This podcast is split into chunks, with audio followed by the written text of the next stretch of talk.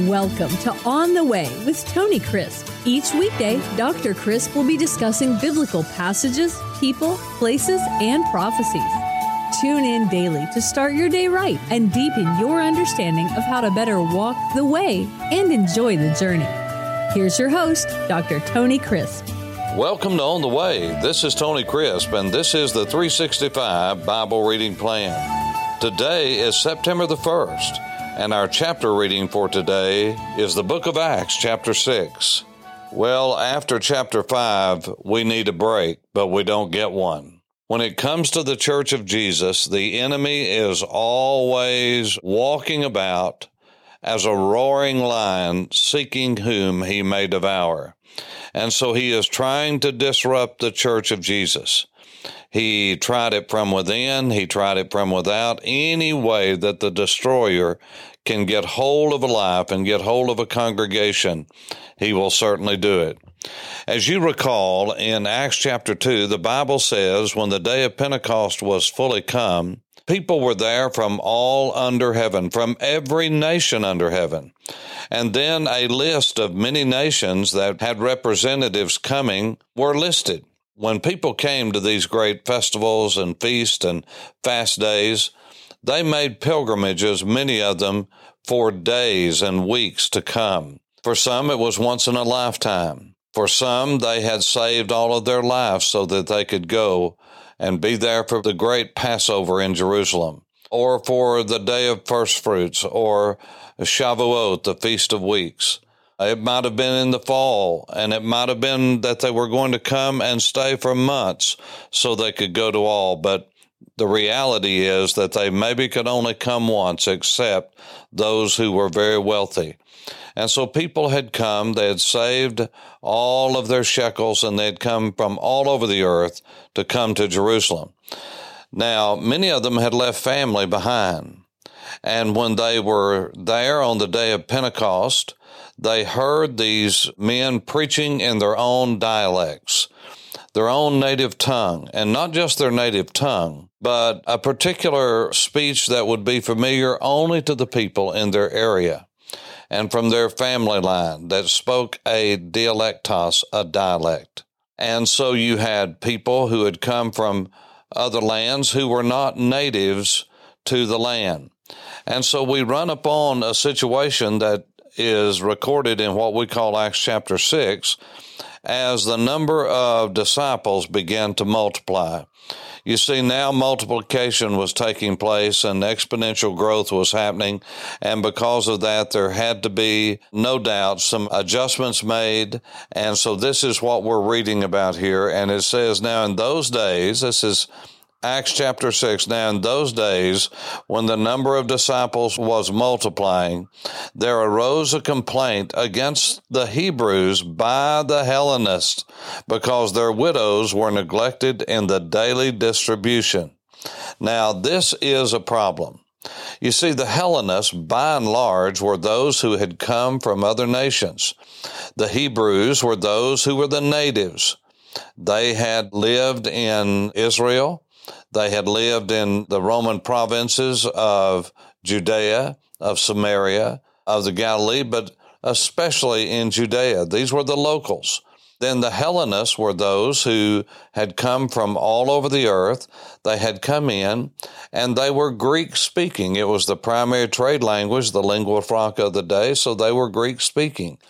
They had Greek ways and Greek culture that they had come out of and had come from to Jerusalem to worship and to stay for a period of time. And so you had two different lifestyles, two different way of lives. All Jews, all of these had come to believe that Jesus is the Messiah. They had been filled with God's Spirit. God's Spirit lived within them, but they had trouble. Do God's people ever have trouble and not get along? Well, if you've ever been to church, you know that it's not just possible, it is probable because we all are living in sin cursed bodies in a sin cursed environment. And without the guidance of the Word of God, without the filling and the control of the Spirit of God, we won't just talk about going astray and say we might go astray. We will go astray because we are sinful creatures. Yes, we've been saved from the penalty of sin, but it is uh, something that is ongoing as we are saved from the power of sin. And so as we go through this chapter, we're going to see that there was an issue because there was a class of cultures. There was one that looked at life through one prism, another that looked at life through another prism, and the two were clashing together in one body of Christ in Jerusalem. And so there was a complaint.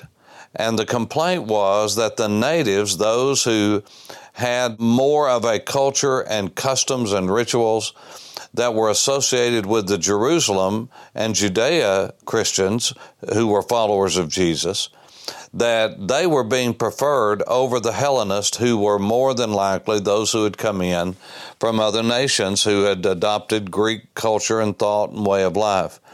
And so it was about to get out of hand. And so the scripture says, in verse 2 Then the twelve summoned the multitude of the disciples, and there was a multitude, and said, It is not good that we should leave the word of God to serve tables, to be deacons, to be table waiters.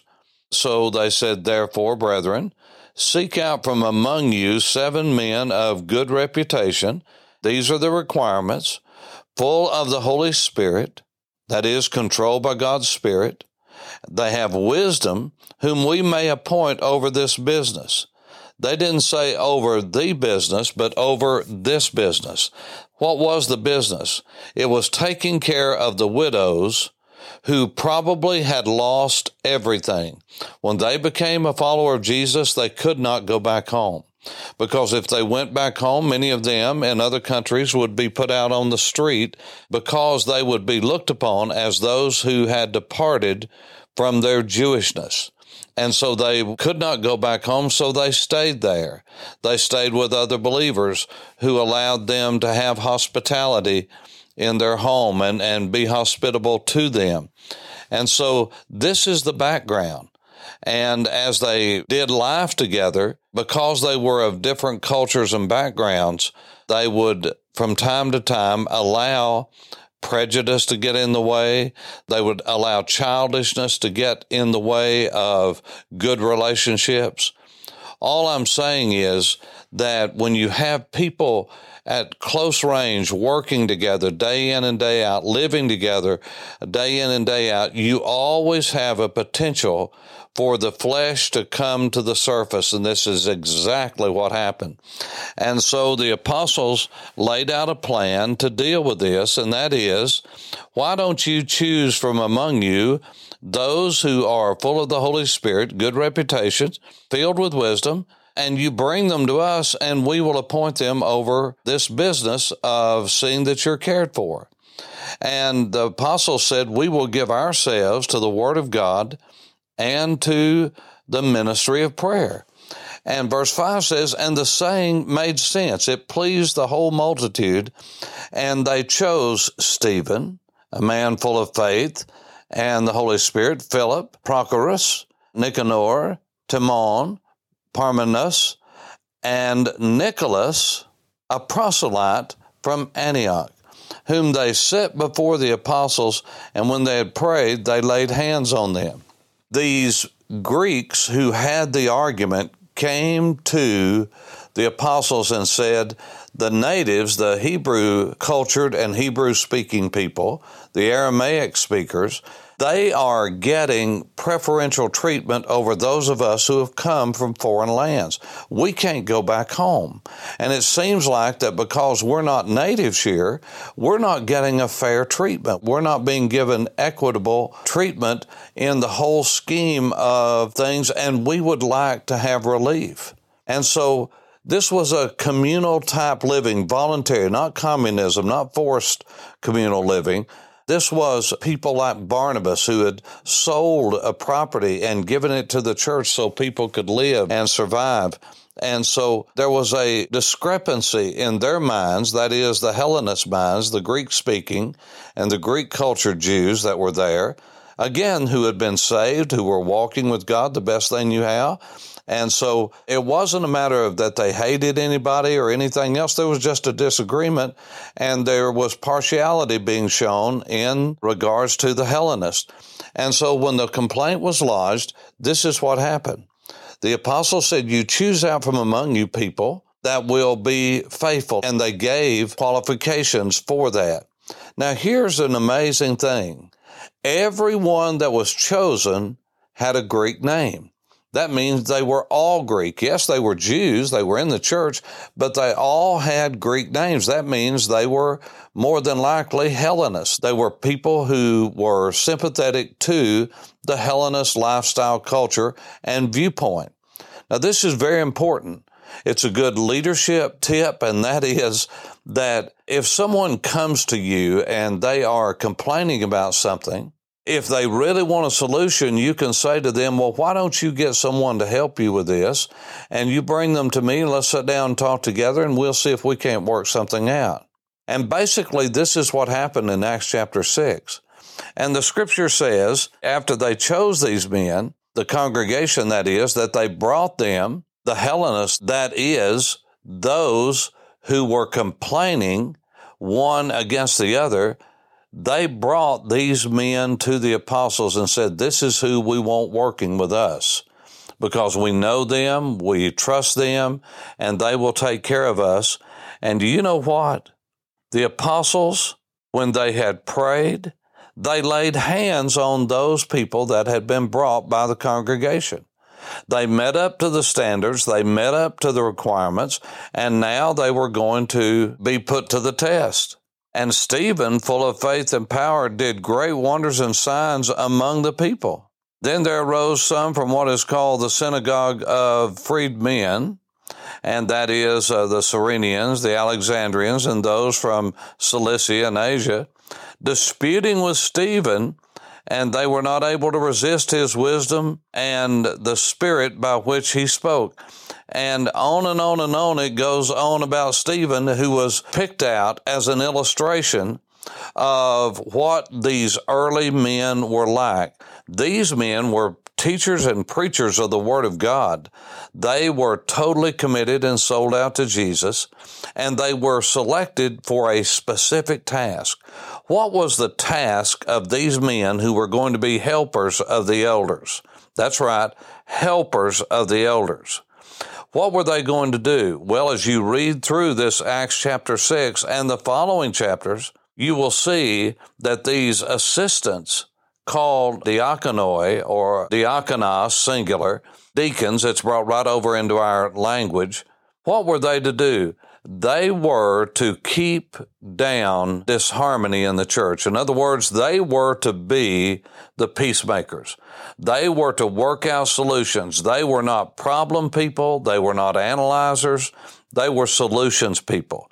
They were people that had the wisdom that God had given them. They were filled with the Spirit of God. And so they did the right thing. They were the kind of men that would make the right choices with impartiality toward everyone.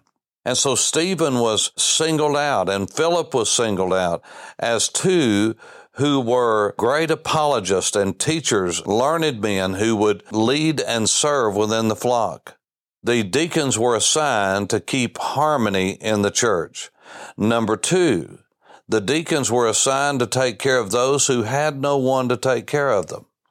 Now, listen to me. The first responsibility that anyone has towards someone who is sick, who has a need, are other family members.